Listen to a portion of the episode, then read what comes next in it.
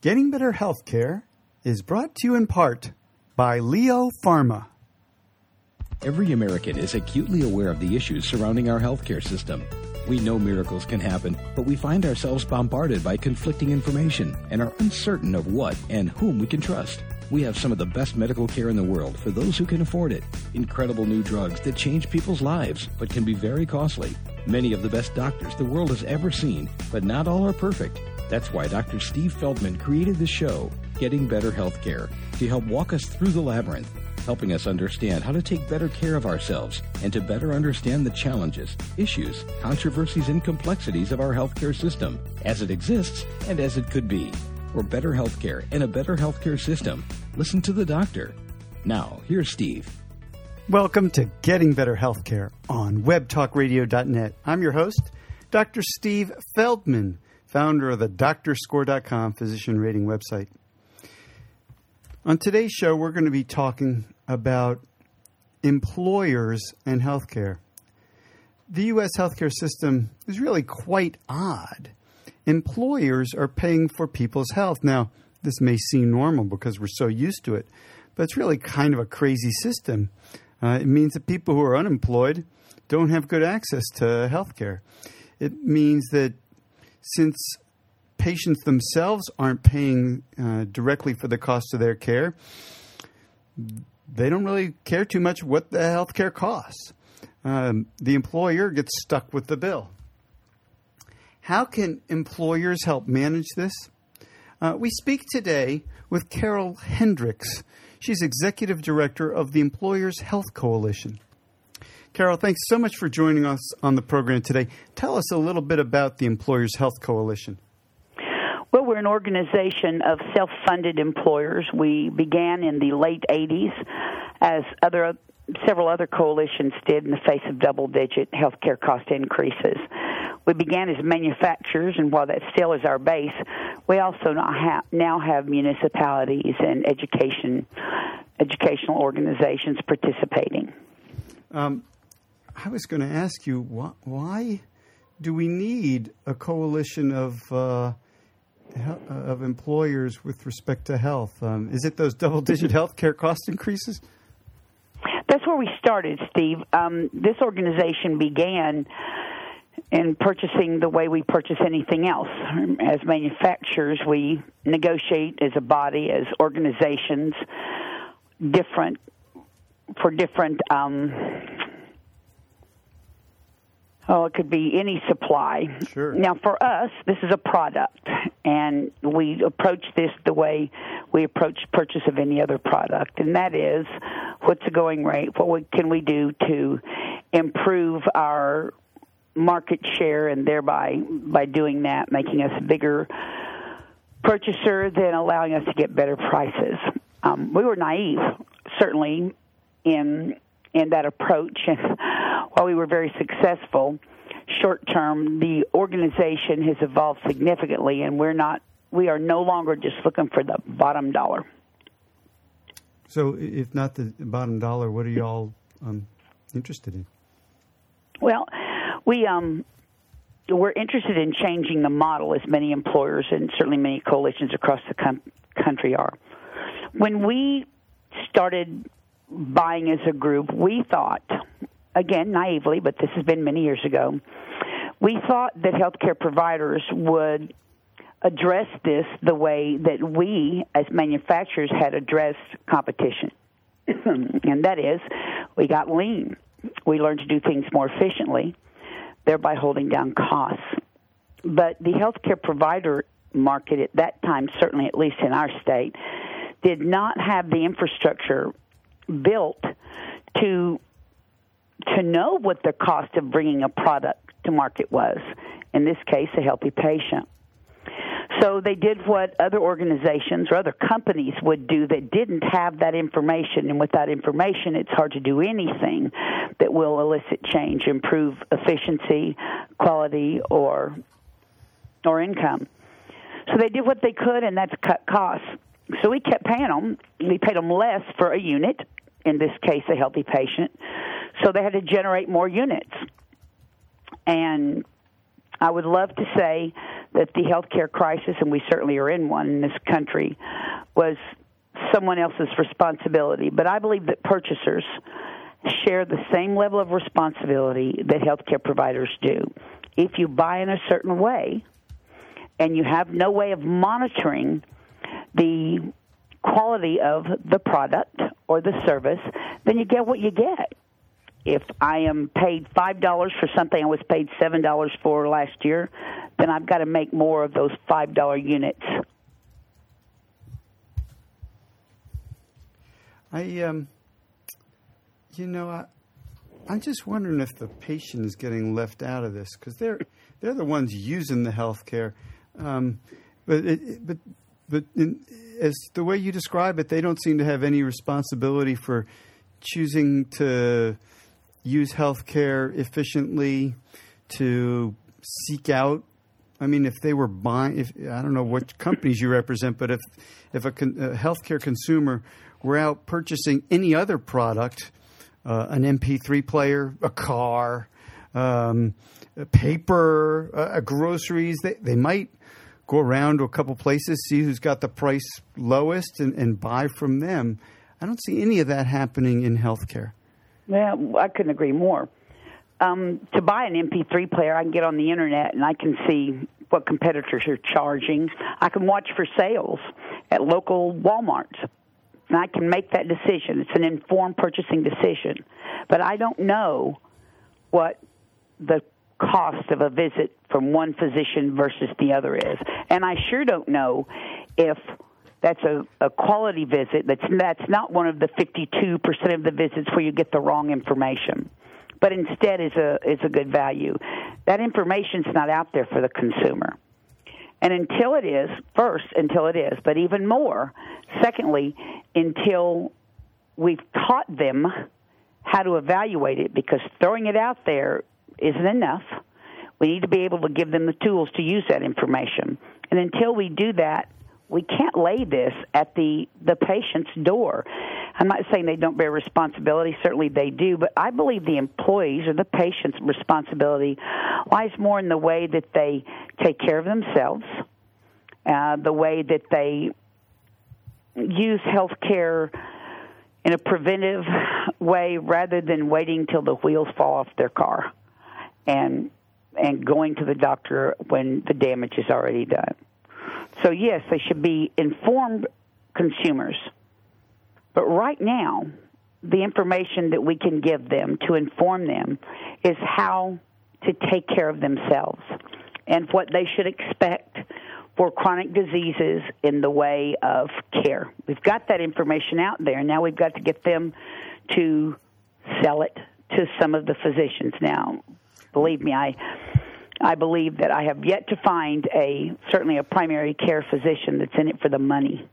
These people work long and hard hours, and again, I'm paying them yet less today than I paid them four years ago when you take into account inflation for the same service that they provided. Mm-hmm.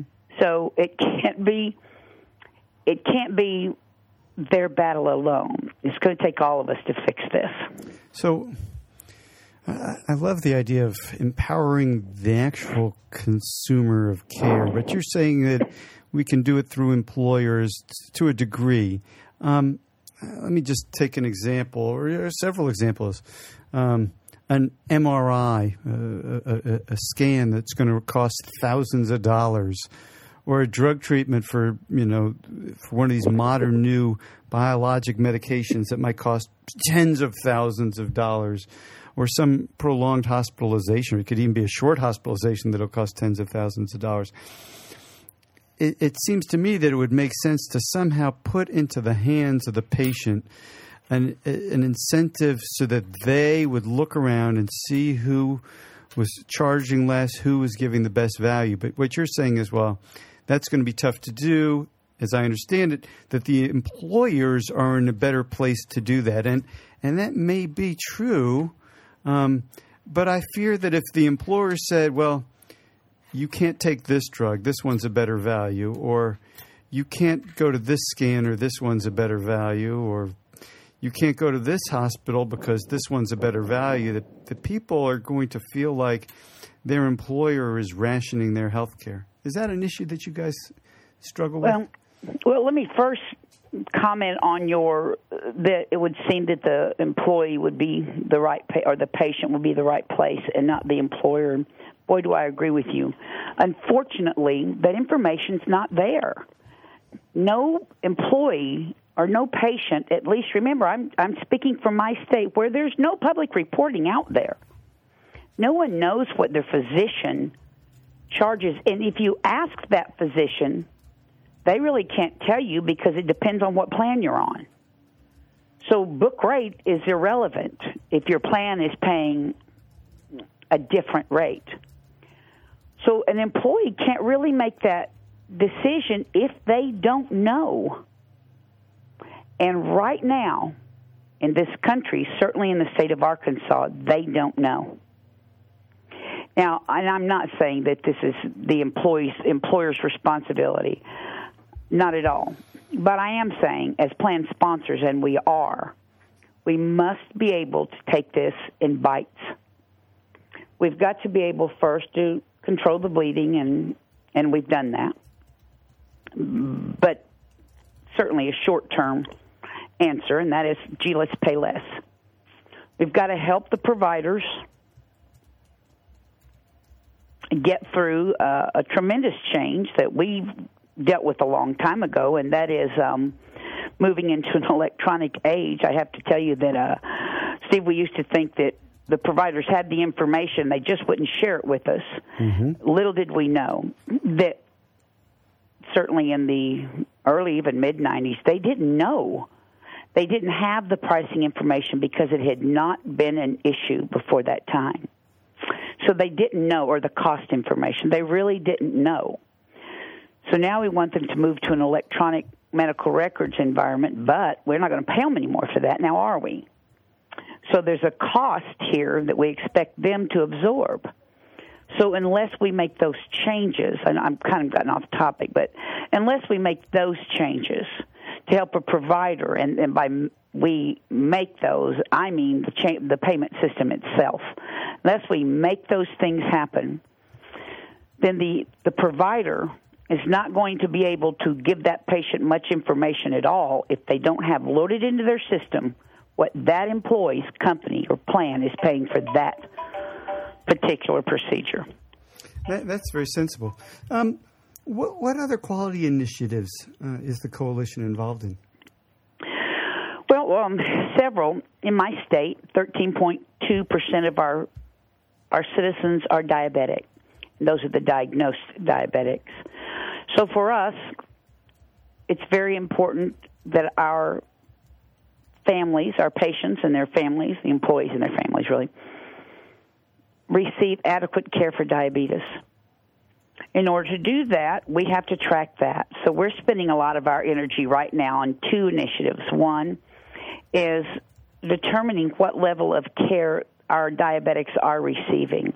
Are they receiving the care to HEDIS standards, and that's uh, something that we do through a claims analysis. And then once we do identify that, and that it is very poor, and it is, then the next thing we want to do is incentivize the physicians to bring those patients in and get those procedures done. And we do that around a NCQA recognition program, and if they meet those standards, then we increase their pay. Okay, let me um, make sure our listeners understand. Just tell us what those HEDIS and NCQA uh, okay. standards refer to. HEDIS is a, a set of measures that say if you are a diabetic, you should receive a hemoglobin A1C, which is a measurement of the sugar in your blood on a long term basis, four times a year. NCQA is an organization that's the let's see NCQA National Council of Quality Assurance. And that organization, working with other leading organizations in the country, identify what the criteria is, and then they, using that criteria, they evaluate physicians' practices if a physician applies. And if they meet those standards, then they give them a recognition. And once that recognition has been given, then organizations, and, and ours certainly is one, we increase the fee schedules for the physicians who meet that level of quality. You're listening to Getting Better Healthcare on webtalkradio.net. We're speaking today with Carol Hendricks, Executive Director of the Employers Health Coalition. I had another guest who talked about how difficult it is for patients to manage their health care, um, choosing different doctors, different specialists, different hospitals for different conditions, mm-hmm. that it would be like them trying to build their own car by buying the parts from um, different manufacturers and putting it all together themselves. That what they really need is um, a, a, medical system that will care for them. And then you could have competing medical systems the way you have competing automobile manufacturers um, providing a a unified product, um, and then they could compete on price and quality uh, in that way. That that the current system, uh, where it's so piecemeal, it just it just can't work. Um, is that something that y'all have um, addressed? we have and I would go a step further and say that not only were they having to are they having to build it, but they're really not even sure what part works with what part. Um, a medical home model or an, or an accountable care organization model, I believe, certainly is is a cornerstone in redesigning the payment structure in the country. And without such, it I don't believe that we can fix this problem. It's too big. We have to change the the incentives, how we're paying. We have to help providers speak to one another and work as a team. And yet, nothing that we're doing currently encourages that. So it's going to take the providers certainly taking a very big step, but it's also going to take the payers agreeing to pay in a certain way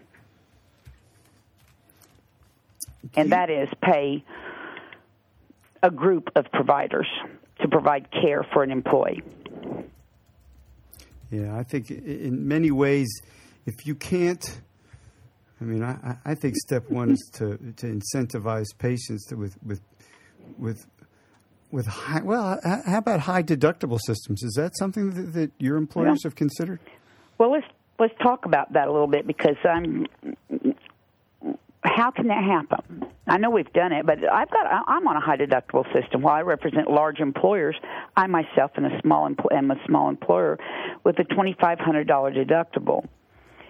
So if I'm going in to get that MRI, I really need to know what it costs, and I really need to know if I should have it or not. But I can't determine what it costs because I don't know what my plan is paying each of the MRI organizations, and when I call them they don't know either.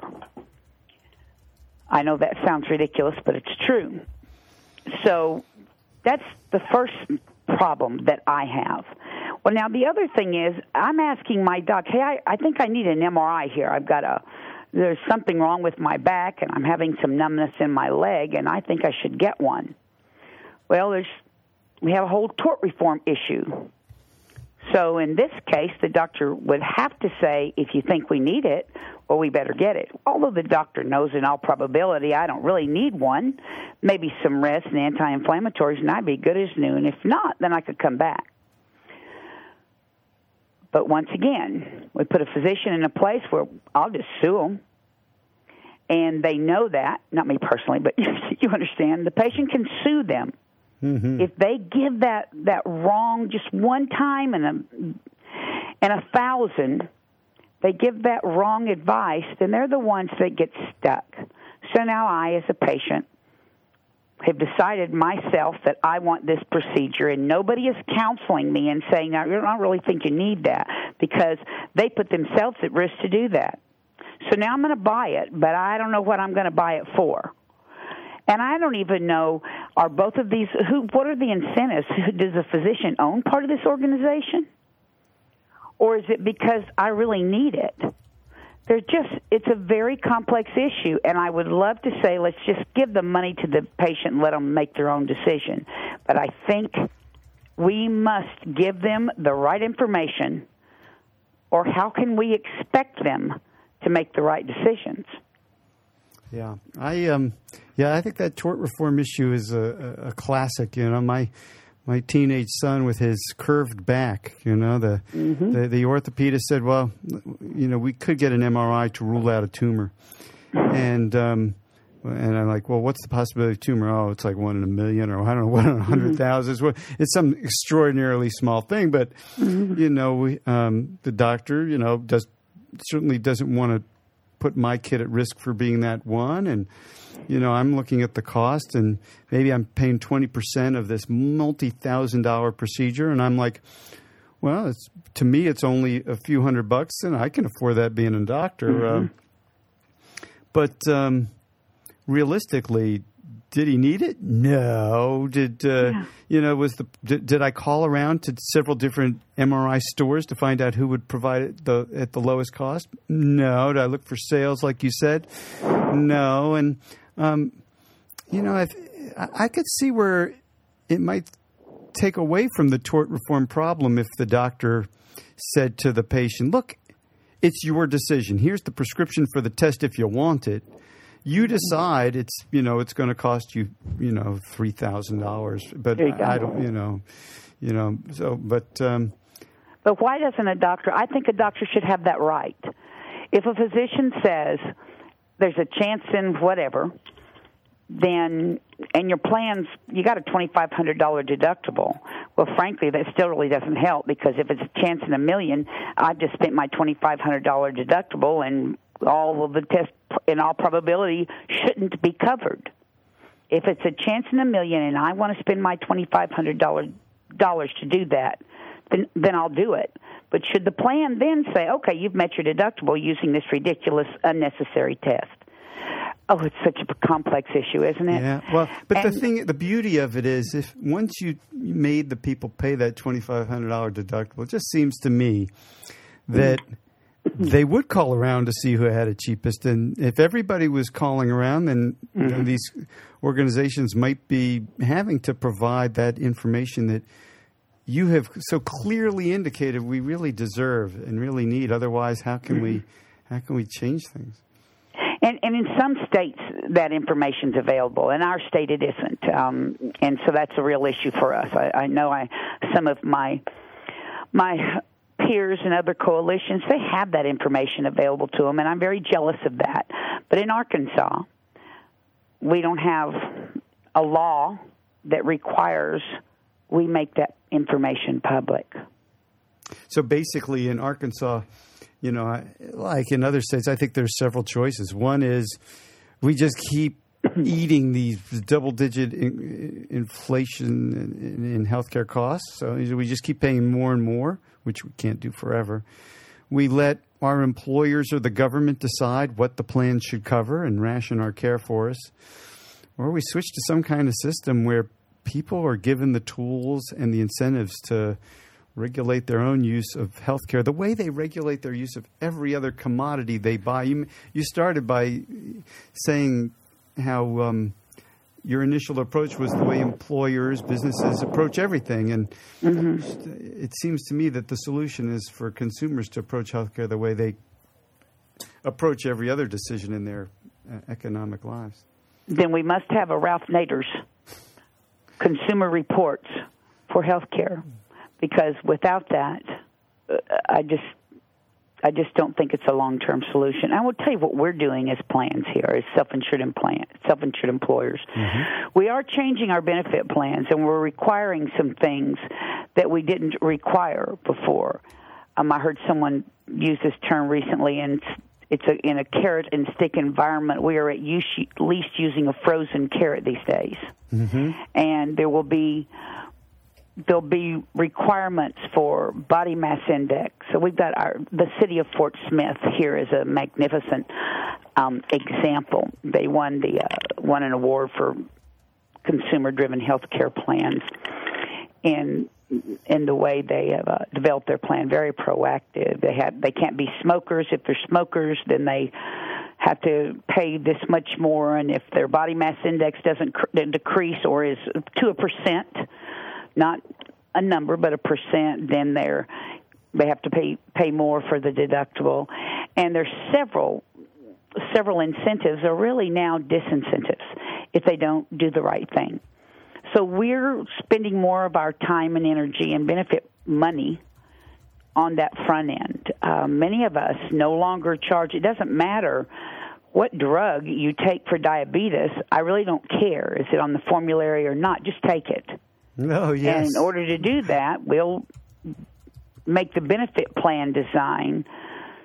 Uh, we'll build build it in such a way that they that they can afford to do that. I recently had one of um, one of my employers employees tell our we have our own medical home, we have our own clinics, on site clinics, and tell the physician there, the medical director, I he's was well over 250 pounds. He had five kids, diabetes out of control, hypertension through the roof. She has electronic medical records and so could see that he didn't fill his prescription for his anti diabetic meds. And when she said, What's going on here? You haven't done it. He said it's either feed the kids or fill the scripts. And that was pretty straightforward. So we changed the benefit plan so that he could hopefully afford to do both.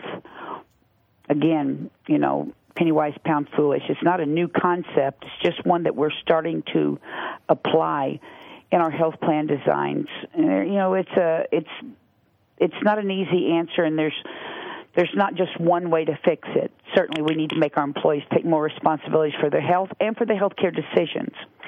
But we also need to make sure that they have available to them care that can, frankly, help us pay for benefits because that one diabetic with an MI or with a any sort of an infection or mm. all of Kidney those transplant. things that can happen would have yeah. cost a lot. I, I could have bought prescriptions for any anti-diabetic medication we want, regardless of the price, and still for the entire group, and still saved money. So we really believed in value-based benefit plan design, um, and we're trying to be very proactive. But we're not there yet. This country isn't there yet. And I do believe it's a mixed bag. We've got to educate. We have to empower our employees by giving them the tools they need to make the purchasing decisions. And yes, we need to hold them accountable. So, do we also need to hold the plans accountable and the providers accountable? Other than that, it's piece of cake. Well, I was going to ask you for your final thoughts for our listeners, but I think you handled it just beautifully. Thank you so much for your time today. Thank you. Well, that was enlightening. You look at our healthcare system, and it's a mess in terms of quality and cost issues.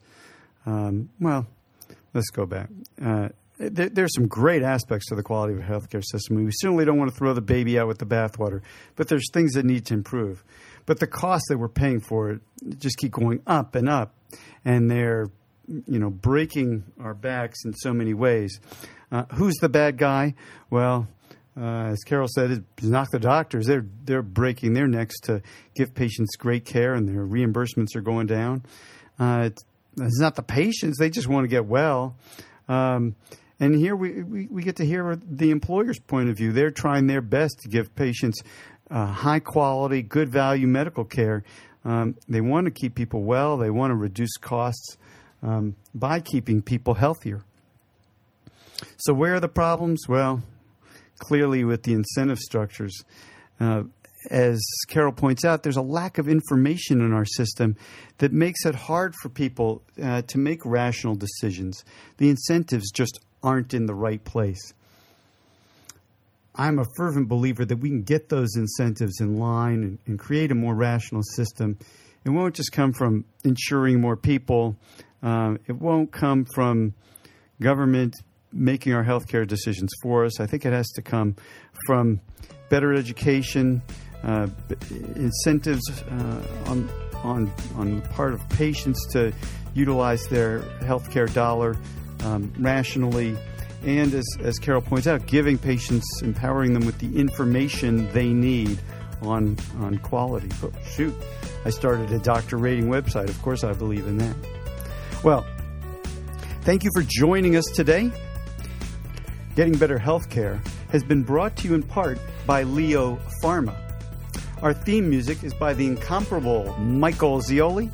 Until next time, I wish you the very best of health. Thanks for listening to the show today. Remember to go to drscore.com to get and give feedback about your doctor and to read others' recommendations about doctors in your area. It's a way to choose your path to healthcare empowerment. That's D-R-S-C-O-R-E.com, drscore.com. And we'll see you next week right here on Getting Better Healthcare.